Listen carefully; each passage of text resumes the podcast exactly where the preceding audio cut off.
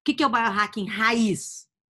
Basicamente, é usar toda a tecnologia ancestral adormecida e esquecida no modelo de hoje. Quando as pessoas falam hoje em biohacking, os pilares, elas estão utilizando sem saber os conhecimentos milenares, como meditação, pranayama, erva, que foram transformados em hacks ou biohacks.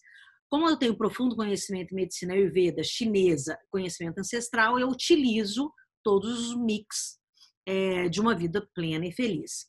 Que tecnologias são usadas pelos biohackers? A tecnologia digital é uma das grandes aliadas do biohacker, certo? Tudo que você consegue monitorar e medir, você consegue mudar. Relógios inteligentes, como Apple Watch, aparelhos de vestir, como Fitbit, outros trackers de atividades físicas e sensor que monitoram a qualidade do sono, são parte integral do arsenal do biohacker. E o que não se mede, não se melhora.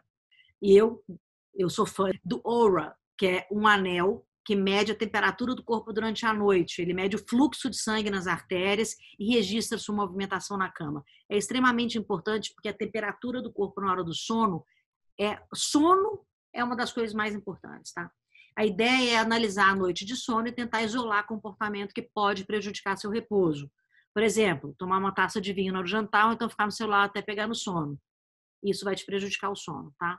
O que é de ciência diz sobre isso? Por enquanto, muito pouco. A comunidade de biohacker é nova e adepta, assim, ferrenha ao espírito faça você mesmo.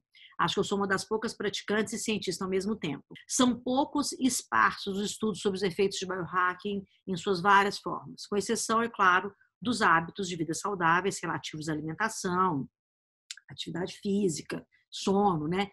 Diante disso, só restam as opiniões entusiasmadas de quem pratica, né?